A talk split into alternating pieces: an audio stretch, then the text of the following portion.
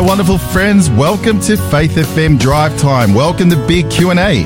This is the show where we respond to difficult questions concerning God, faith, contemporary religion, and the Bible.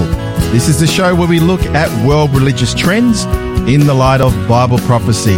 My name is Pastor William Moala. I am the pastor of the Para Vista and Gawler S Seven Day Adventist churches here in the beautiful city of Adelaide, and it is really wonderful to be able to share with you on today's program.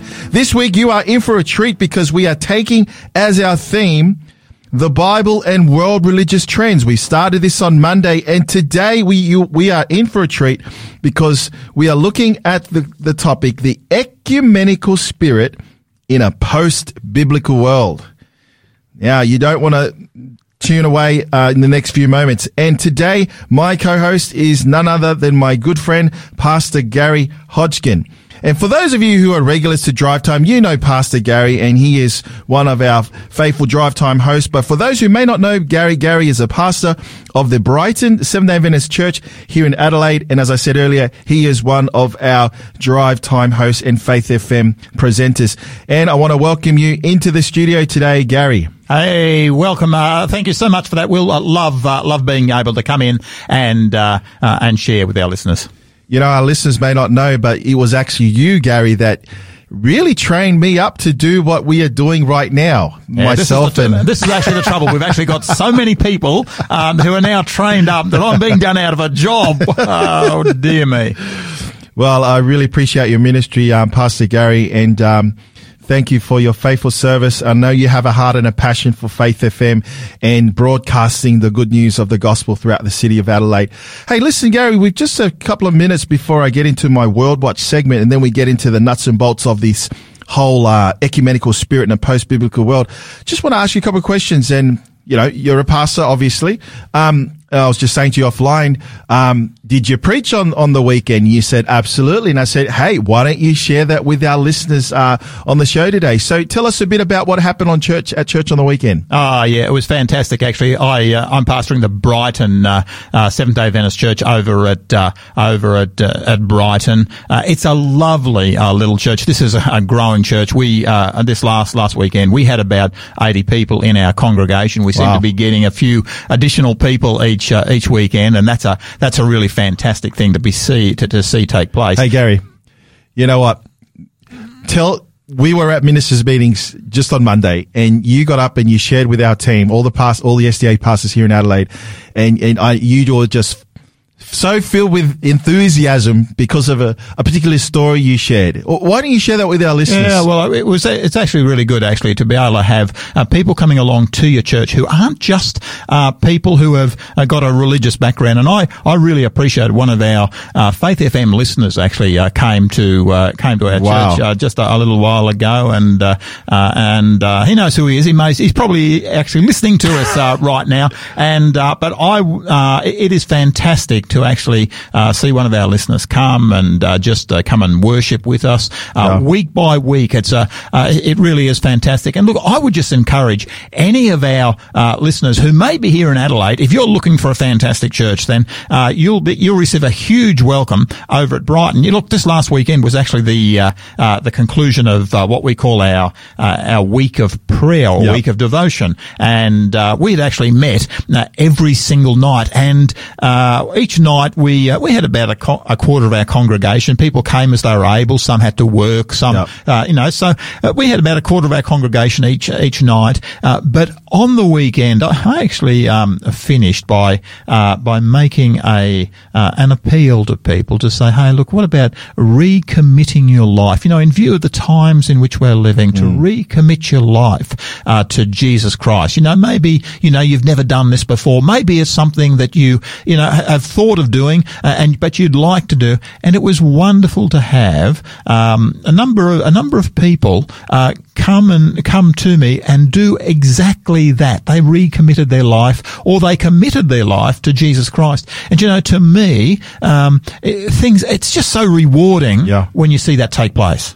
Praise God. Um, So uh, it sounds like you had a really good time for this uh, week of prayer. Oh this, yeah, this yeah, yeah. We, we actually finished on the uh, in the afternoon as a um, as a group of young people. Actually, we uh, uh, we went for a, a church bonfire, and uh, and that was that Oh, was really wow. that was really fantastic. And uh, we just gathered around the fire and uh, uh, had a real you know social event, and that went uh, through most of the afternoon until it decided to start raining on us. And uh, at that point, we packed up and Oh, decided it was time to go home. But Right. uh, uh, yeah, no, it was uh, uh, it was a lovely day. It is wonderful to have a rest day uh, at the end of every week. I just love it. Yeah. Hey, listen, uh, just another quick question, uh, Pastor Gary, because we were chatting offline before um, we went we went live today. Um, you know, you've been you told me you you've been in the ministry for 38 years. Yeah, I, I, I hate to say it. I mean, this grey hair does come from somewhere, you know. And so, yeah, look, I've had the privilege of uh, working in ministry. I think I my first year in ministry, I think, was uh, 1983, uh, and that was in a uh, in a really beaut uh, little church in South Queensland. And I, I I do a big shout out to my mates in South Queensland because these people up in I love the Queenslanders. I've had the privilege of serving three times in uh, uh, in Queensland, and I actually started my ministry at uh, a church that uh, it's now a very large church. It was uh, uh, called in those days. It's the Springwood uh, Church. That was Oh, where right. I Yep, I've been to Springwood Church. Springwood Church, yeah. In those days, this was before the church was actually uh, built, and we actually had just the hall uh, that's now down the, the back of that property. But it was a very youthful church, and uh, they were certainly just uh, getting plans in order uh, for what is now the uh, now the church. And I can well remember Wow. preaching in that church many many times, and that was my first year in ministry as uh, as youth pastor. Uh, and then I uh, had opportunity to go out into uh, to Roma and uh, Okay. in, in central Queensland and uh, love uh, that area. I was out there for, for three years, Wow. and um, uh, and that was such a, a rewarding experience. I really take my hat off to uh, uh, to our people who are in isolated uh, isolated areas. You know, it is uh, it is actually such a beautiful experience. You know, you get uh, get a depth of experience in those areas that you often don't uh, don't get um, Yep. when people are, uh, are far more committed to the secular lifestyle that you, you sometimes get in the in, in the larger cities. Praise God. Hey, listen, Gary. Um, so I was just thinking as you were sharing that, you know, I'm only been this will be my eighth year in ministry, and it's interesting that when you go to a church and you pastor that place, um, you know, it's my first year here in Adelaide, and you don't really know the stories, uh, the previous minist- ministers, those who have gone before you and the blood, sweat and tears that have gone into where that church is at that particular time. So I take my hat off to people like yourself, Gary, who's been in the ministry for, you know, for 30 plus years. That is a testament to God's faithfulness to you and, and he's preserved you to being able to minister to so many people. Will, I- I'm so conscious that will uh, that ministry is such a rewarding experience. You, know, Right, yeah. you, certainly get your, uh, you know, there are certainly times when uh, life becomes very difficult, and you uh, and you do look and say, hey, look, you know, I'm not really sure this is cut. I'm cut out for this. But you know, uh, what I what I'm so conscious of is when you actually see lives being changed, Yep. you're seeing transitions occur in the lives of individual. You see Yes. young people a transfer from transition from being uh, people who really care only to themselves to people who are outward looking. You turn around and say, "Hey, this is Yep. this is really worth. Um, this is this is this makes your life worthwhile." Praise God. I agree. Hey, listen, uh, we're going to switch gears now, um, Pastor Gary. We're going to go to our World Watch segment. And for those who are new to our show, this is our, our little short segment where we share some current news that's out there in the world religious scene. But this one's a little bit closer to home.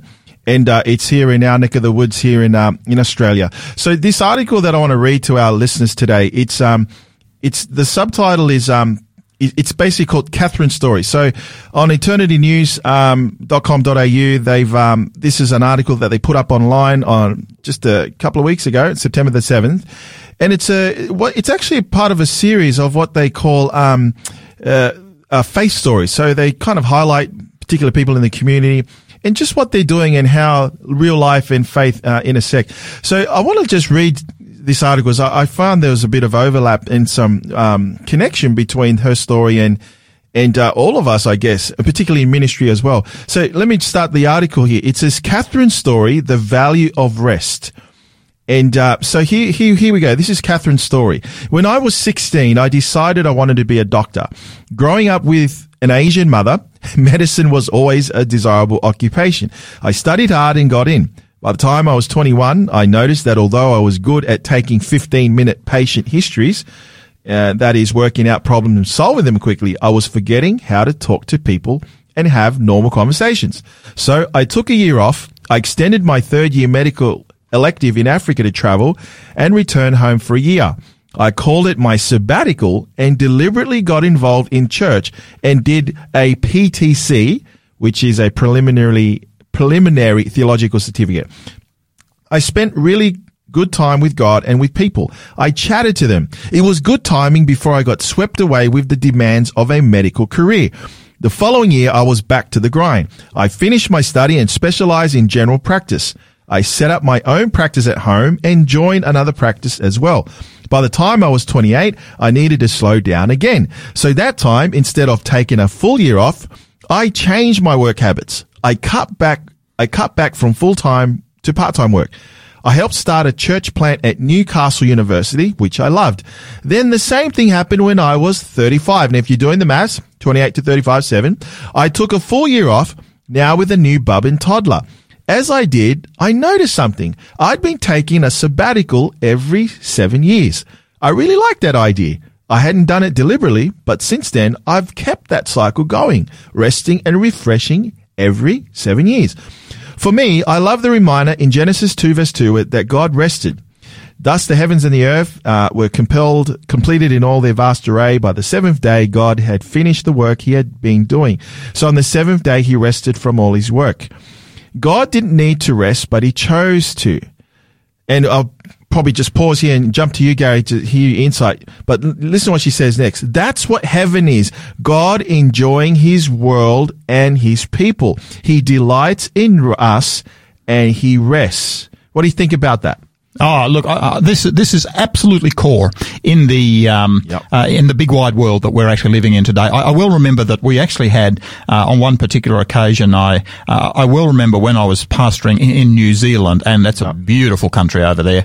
Um, I actually came across some people who had actually discovered a thing called a Sabbath. Now, I don't want to move into Sabbath here, but the the thing, the excitement, and these people actually were not uh, Seventh Day Adventists. I am a, a Seventh Day Adventist. These people were not Seventh Seventh Day Adventists. Right. Um, and they actually never became Seventh Day Adventists, but they had just picked up this thing called Sabbath. And um, okay. they actually uh, sat down and we spent a lot of time chatting together. And uh, uh, they, uh, I well remember them actually saying to me, they said, uh, Pastor Gary, I don't get uh, why it is that you guys don't share um, this incredible blessing wow. that you have got more, and I felt keenly rebuked because these yeah. these people were saying this is absolutely fantastic. This is what we need. Now, this particular lady that you're actually mentioning there, uh, love what she's actually doing, but of course, it's a biblical principle. One of the things that the Jews were encouraged to do yep. is to take us. In fact, theirs was every 49 uh, years, I think, to yep. take that take the whole year off. Uh-huh. But uh, they had at some point in their life they had a sabbatical. And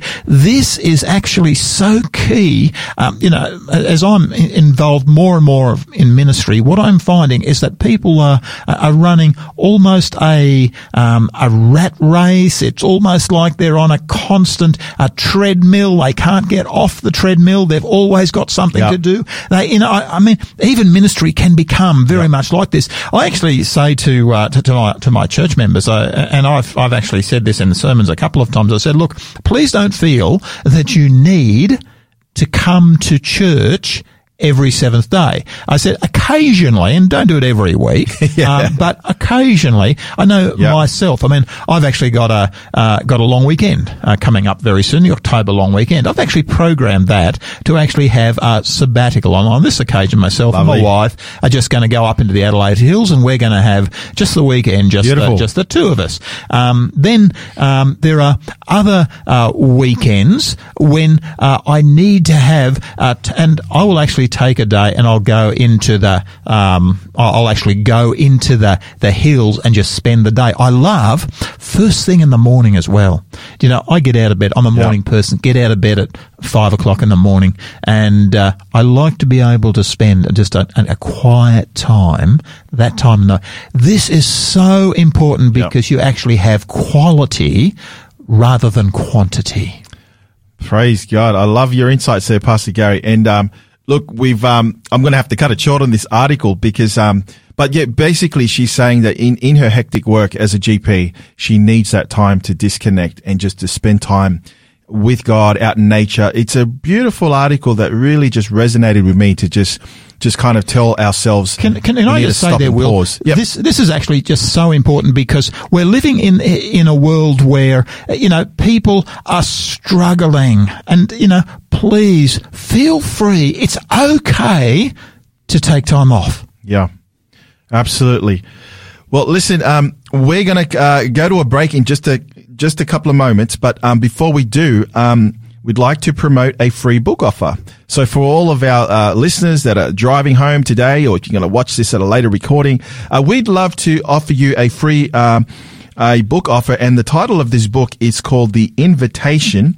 True stories that will change your life. So it's basically a, a it's basically a powerful book by a particular um, evangelist. It's a Christian and uh, his name is, now I, I might catch this, Alejandro Bullon, B-U-L-L-O-N. So to all my Brazilian friends out there, I apologize if I may not have pronounced the name correctly, but he was born in Peru. Sorry, not um, Brazil. He born in Peru and he worked for more than 40 years in South America. He lives in Brazil. He has a great passion in public evangelism and communicating the gospel. So it's really just a really practical book of stories, his own testimonies that has changed his life. He's seen the hand of God in his life. And we would love to put that free book into your hands. So if you would like a free copy of um, the book invitation, here's what I want you to do. I'd love for you to text SA14, uh, SA14 to 0488 880 That's please text just SA15, SA15 to 0488 Oh, sorry, SA14. Thank you, Gary.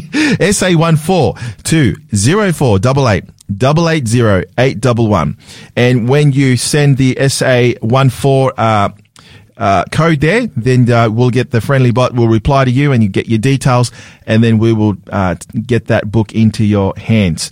So, uh, so please tune in. Uh, continue to stay online and we will be back in just a few moments. Let's go to some music now. Here's Melissa Otto with the song Citizen.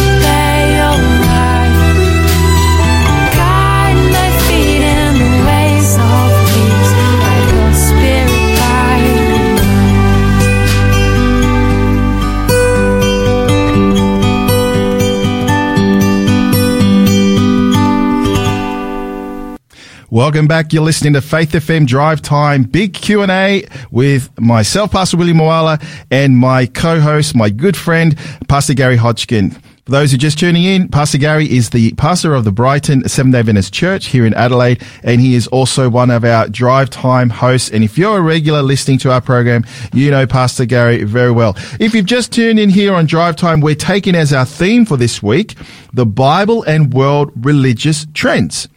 And today we're asking the specific uh, topic, the ecumenical spirit in a post-biblical world. So Gary, um, now we're going to get into the heart of our, of our presentation today.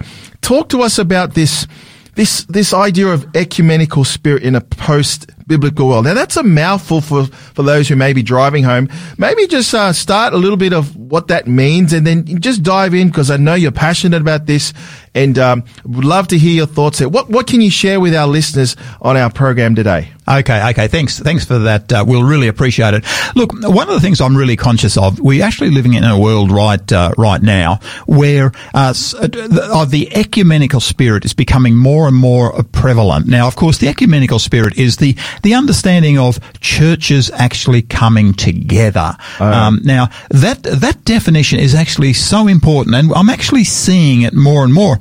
It may be interesting that uh, uh, a lot of people don't uh, don't realise how how common this uh, this actually now is. I I will remember some some years ago I had the privilege in uh, uh, in Melbourne. Um, I I was I was working here in South Australia, but I was aware that over in Melbourne there was a thing called the Parliament of World Religions, and this was a meeting of it's not a true parliament. That's what they what they call themselves.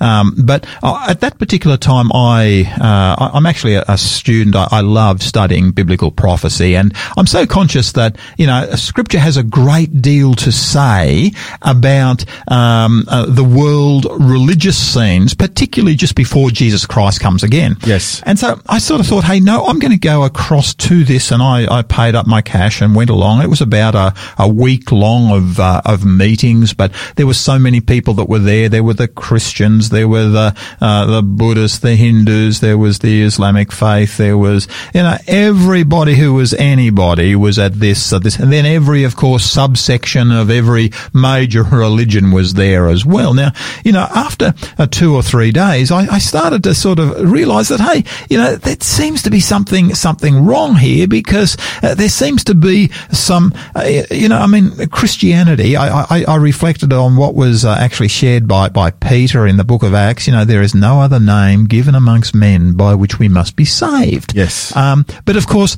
at the Parliament of World Religions, there was a blending, there was a coming together that started to make me feel incredibly uneasy. This wasn't just Christian religions coming together. This was all world religions actually coming together. So can I just, just jump in there?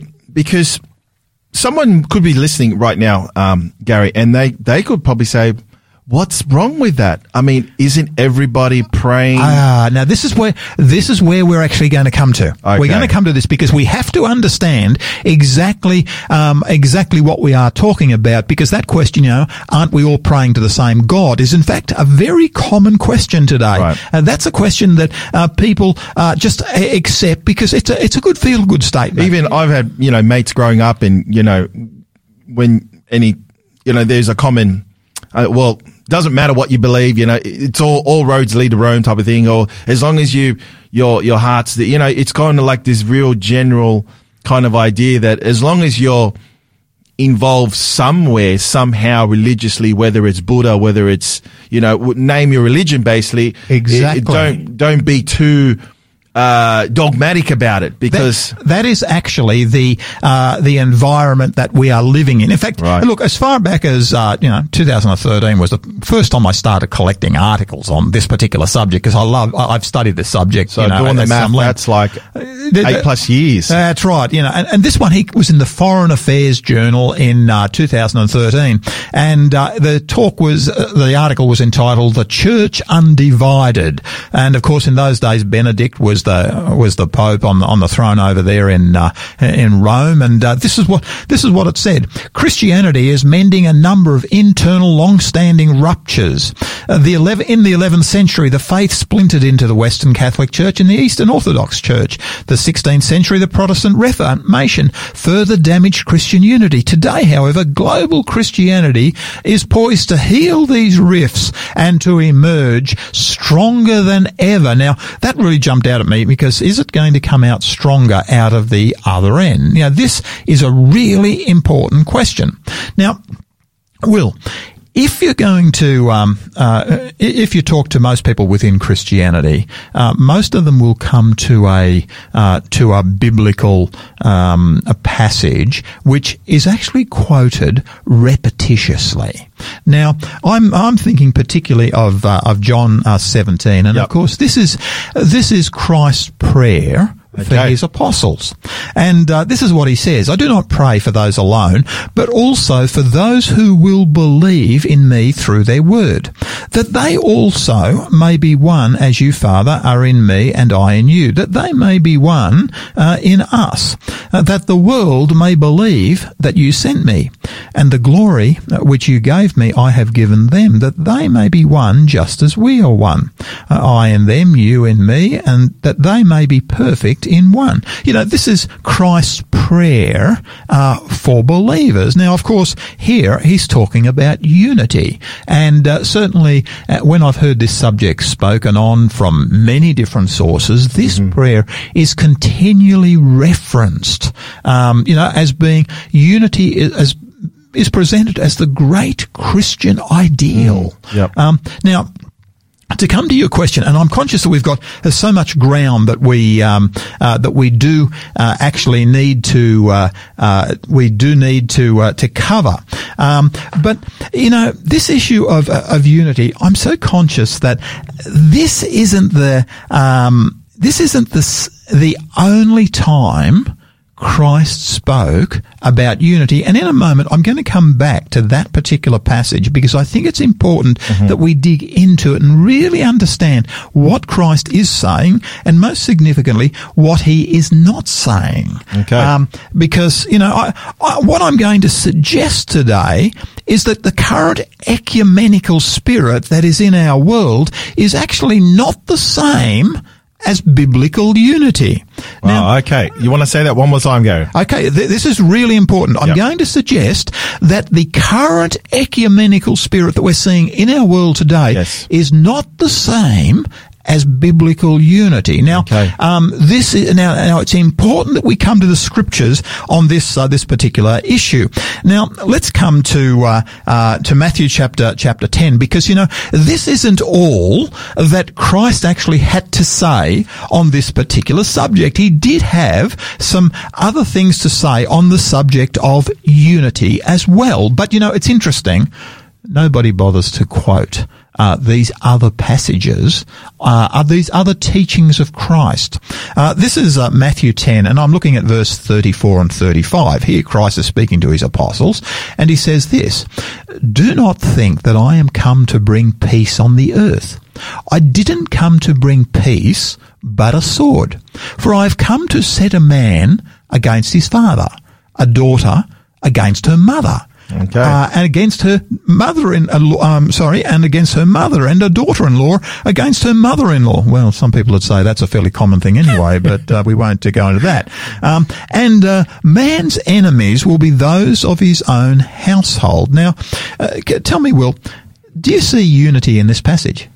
No, doesn't doesn't sound too. Um doesn't doesn't sound doesn't sound that way. it doesn't sound that way, does it? I mean, this is this is in the family no. Christ is actually speaking about. Now, um, you know, and, and if you uh, actually come across uh, just uh, a little bit to uh, uh, to Luke chapter twelve, and look, if you happen to have your scriptures with you or your on your iPhone, just pick up some of these passages because they're actually so so important. Now, this is uh, Luke chapter twelve, and we're looking at at verse verse fifty. 51. Luke 12 and it's uh, verse 51. And uh, this is Luke's record of the gospel. And uh, again, Christ is recorded as speaking to his, uh, his apostles. And uh, he says this, Do you suppose that I came to give peace on the earth? I tell you, not at all. But rather, what's the next word?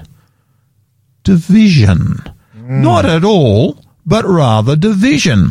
From now on, five in one house will be divided against two, and two against three. Father will be divided against son, and son against father, mother against daughter, and daughter against mother, mother-in-law against her daughter-in-law, and daughter-in-law against her mother-in-law. Wow.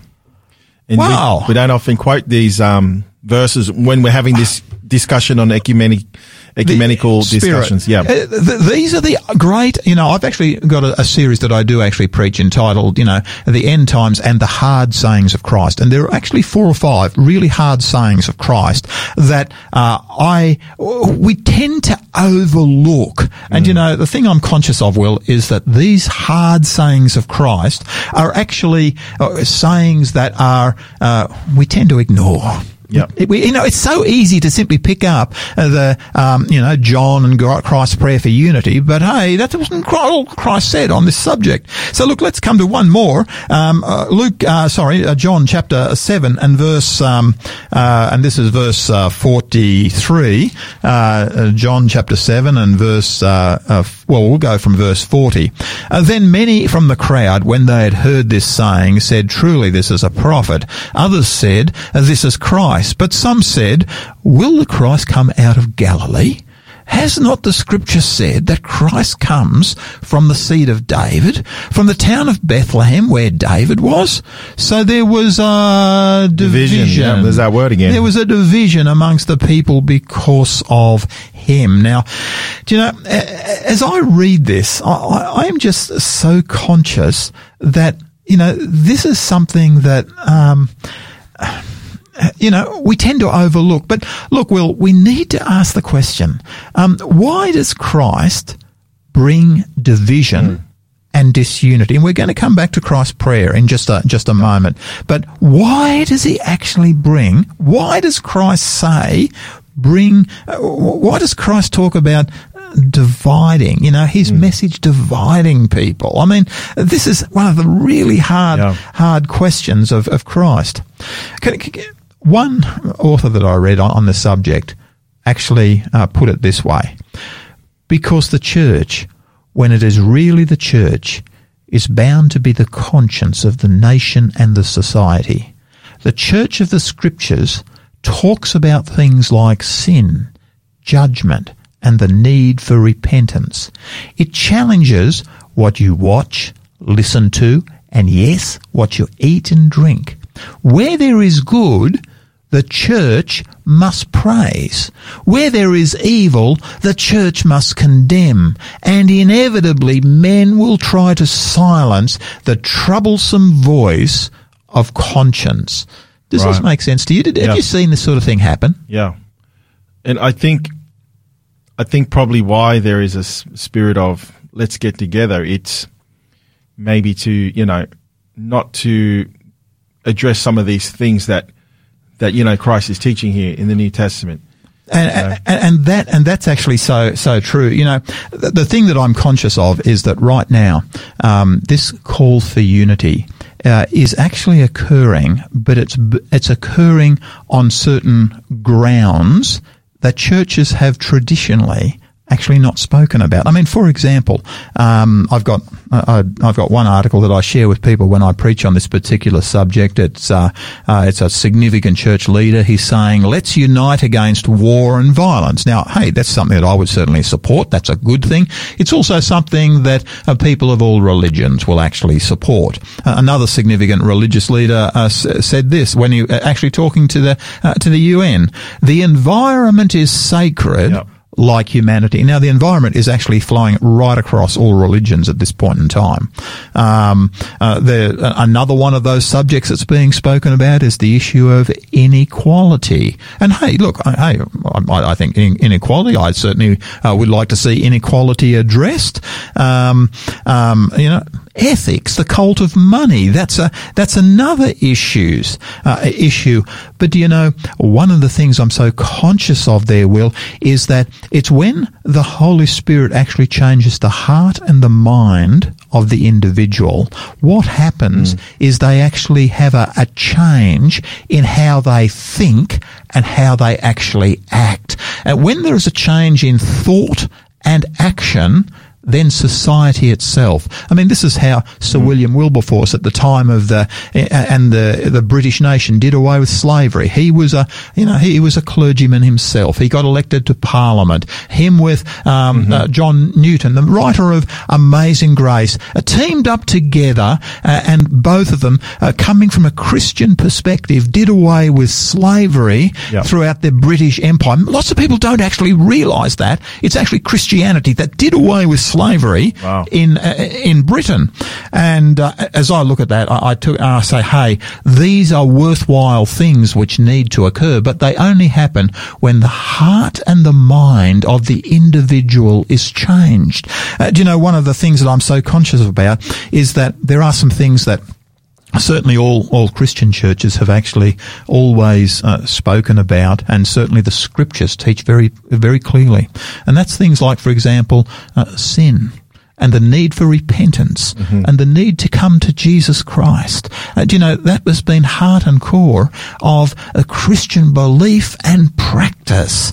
And yeah. uh, I, am so conscious that without without preaching those things, then people don't come to Jesus. As a result of not coming to Jesus, uh, their heart and their mind is never changed, and the world itself is not actually changed. Uh, you know, my you know, one of the things I, am just so conscious of is an ecumenical spirit uh, that is actually based on the political changing of um, the environment or inequality. Actually, is not going to work um, because yes, uh, these things are important, but they are not what these the core things that the scriptures actually call us to uh, to preach and right. teach. So what you're saying there is, um, Gary, is that although some of these uh, current, uh, you know, events, these current uh, situations like the environment and inequality and all these things, are you saying that when churches unite on on these types of agendas, um, although they may be uh, good, I guess, in, in many respects, what you seem to be saying, what I hear you saying is the real core of what unites Christians is the gospel message. The gospel. And, and the call for people to accept the good news yeah, as it is yeah. in Christ. And the good news, and that includes, I mean, a person doesn't actually want to come to Jesus unless they first realize that, hey, I'm a sinner. You know, the scriptures are very clear that the human heart is naturally deceitful above yes. all things and desperately, desperately wicked, yep. and who can do it? Who can know it? Now, you know, to me, someone who is desperately wicked above all things, how can you possibly say to them, hey, look, you know, we want to resolve the issue of war and violence? Because that's what they naturally want to do. You actually have to change the human heart uh, before you can actually change, okay, change these, these now, things. Do you, do, do yep. you understand this? This is actually uh, the human heart. Changing the human heart is so core to what the scriptures are actually saying. Well, Liz, look, I'm loving your passion here, Gary, and I'm loving how um, you're just opening up these texts and kind of giving us a different perspective on this idea of unity. Yes, there's John 17 on one hand, seems very simple uh, to understand, but then hey, there's other passages where Jesus is saying, you know, almost seems to be saying the opposite. And I'm hoping that after the break, we're going to uh, tie these two loose ends together and give a more complete picture when Jesus Indeed. really does talk Indeed. about unity. What is he actually saying? But before we go, we're going to have to go to a break in just a tick, uh, Gary. But before we do, we just want to um, promote our free book offer again. That is the book, uh, The Invitation. Uh, True Stories That Will Change Your Life. It's a very powerful book. It uh, contains the stories of people destroyed uh, by life circumstances and rebuilt by the love of God.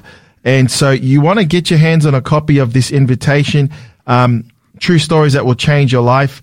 Um, it's really just a story about how people's lives have been changed uh, by the power of prayer and God being uh, with these particular people. So if you want a copy of the invitation, True Stories That Will Change Your Life, please text the code word SA14 to 0488 880 811. And the code word again, SA14 to 0488 880 811. Text that through and our friendly bot will uh, reply, get your details, and we'll get that book sent out to you. Um, so, for now, we're going to turn to some music. We'll be back in a moment. You're listening to Faith FM Drive Time.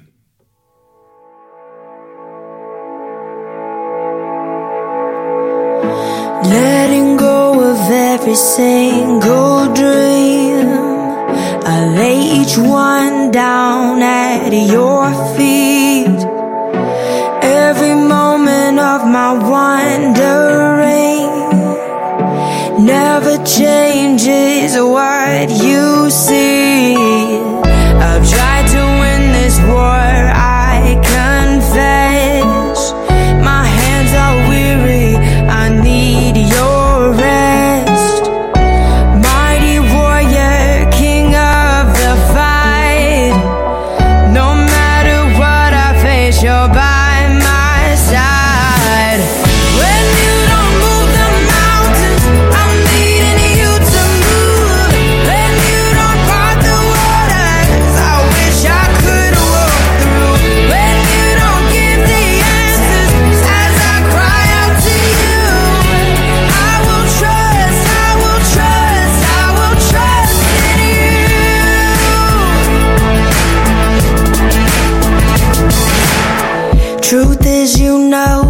tomorrow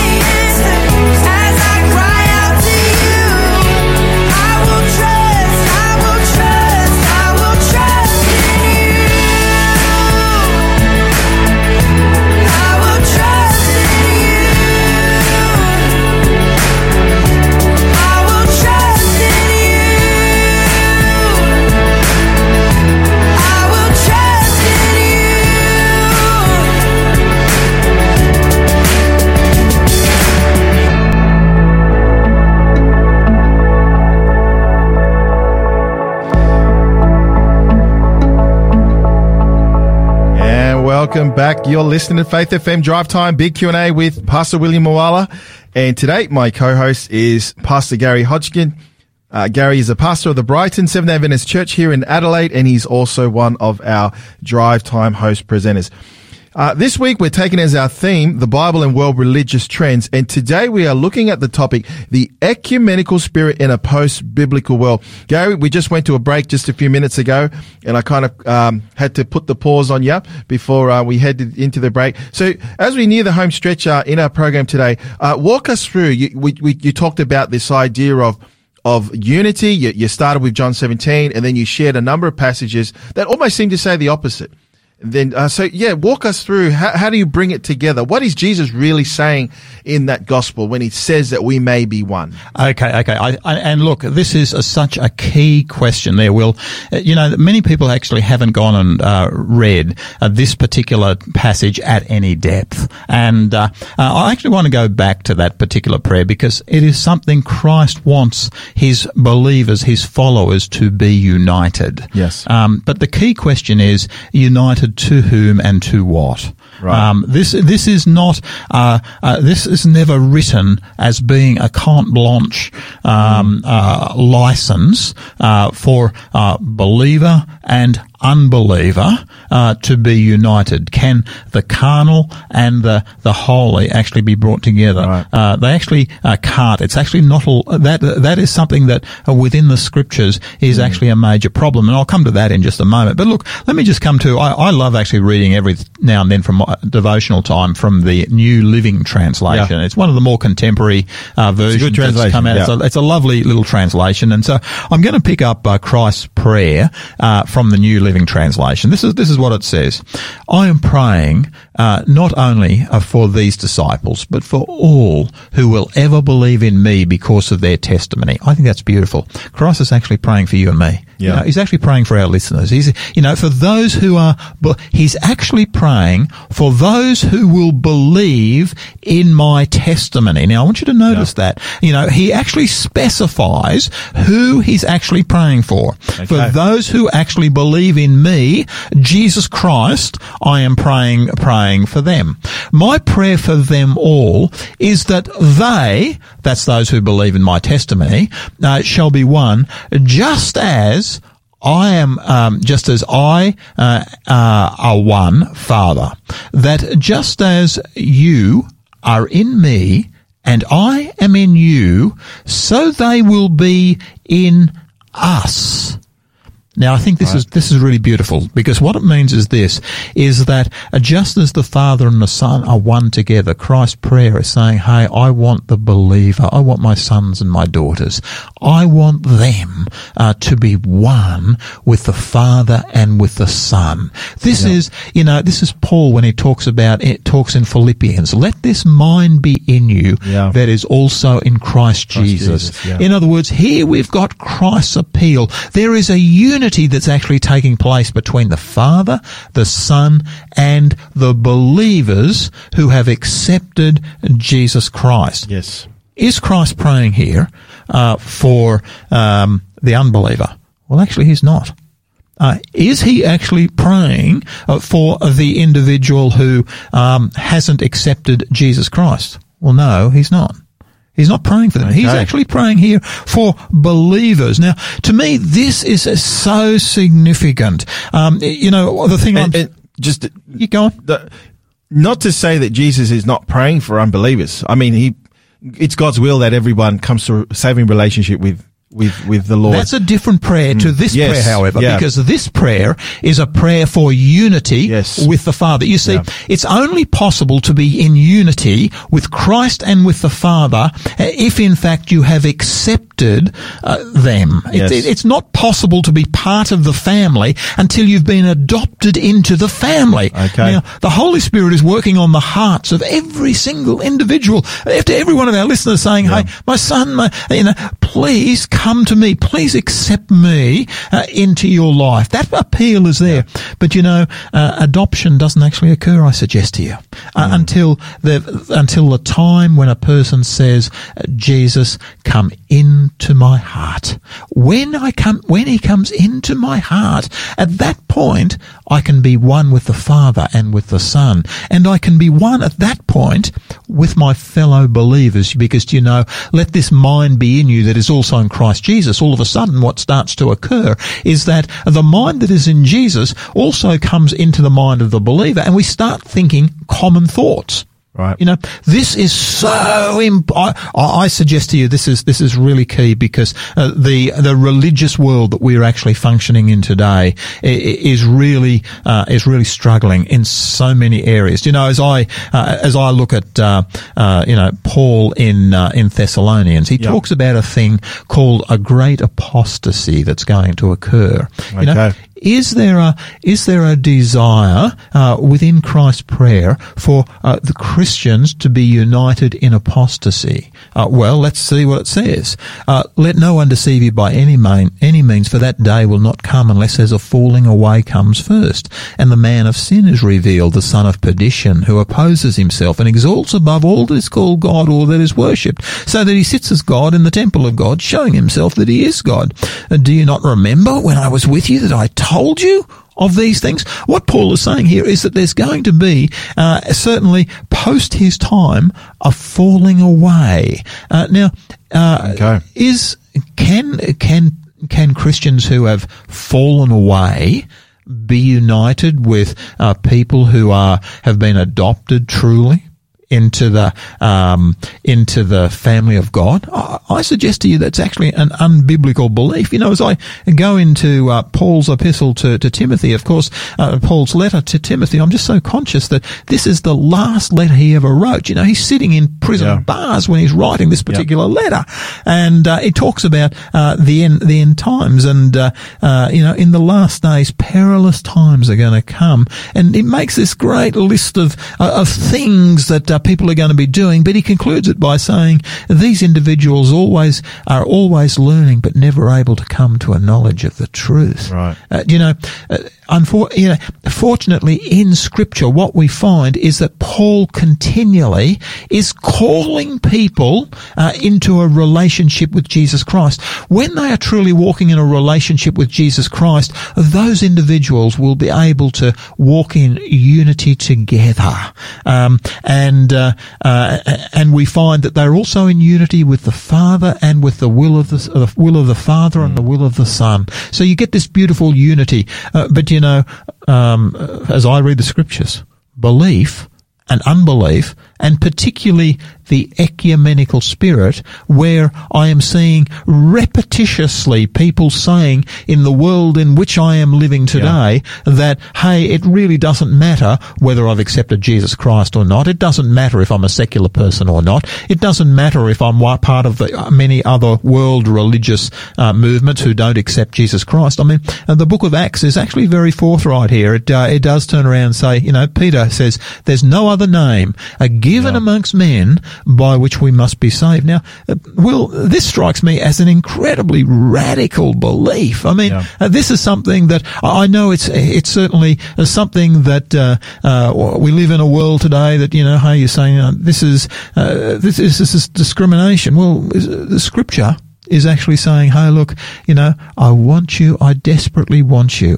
There is a universal invitation within the scriptures. Come unto me, all you who labor and Yeah. heavy laden, Yes. and I will give you rest. The invitation is absolutely universal, but Christ's prayer is actually a prayer for believers. Okay. Um, you know, yes, there are other prayers which are directed at the unbelievers, but you know, uh, the church has actually been called uh, to talk about things like sin.